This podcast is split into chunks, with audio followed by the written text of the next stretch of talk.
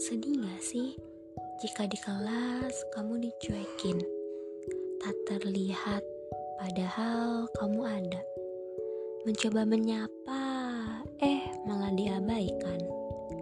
Pasti dalam hati bertanya-tanya, kenapa sih gak ada jok ngobrol juga?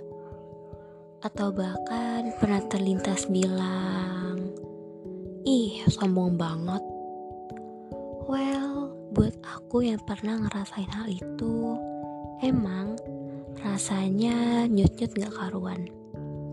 Apalagi waktu itu aku anak baru, gak tau apa-apa, bahkan teman ngobrol pun gak punya.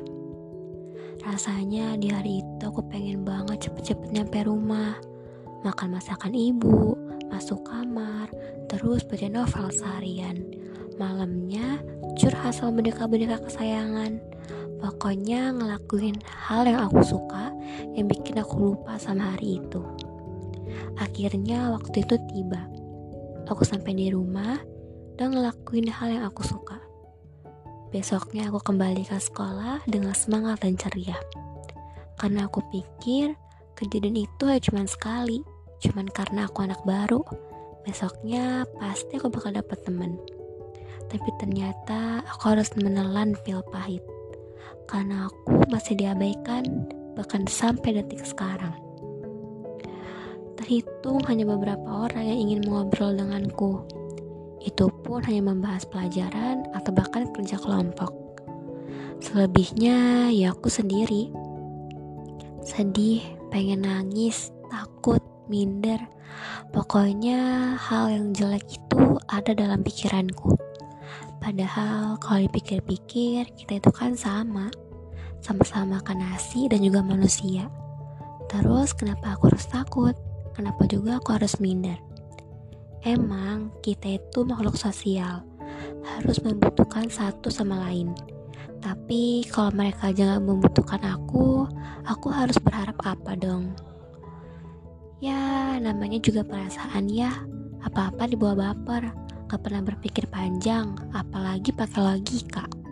Buat kamu nih yang lagi ada di titik sekarang, lagi di zona diabaikan, jangan berkecil hati, jangan sedih, jangan galau juga.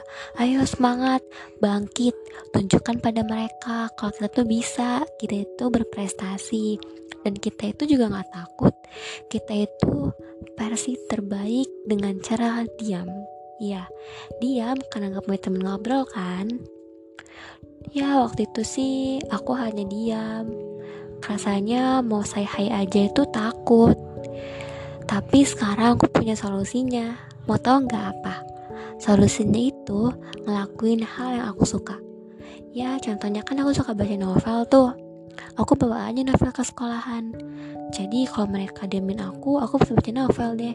Bisa ngehalu sama cogan-cogan Terus kalau misalnya bosan sama novel, aku ngelukis, ngegambar, pokoknya hal-hal seru deh. Nah kalau kalian tuh apa? Kalian bisa juga loh ngelakuin hobi kalian di sekolah. Selain bermanfaat, kalian juga gak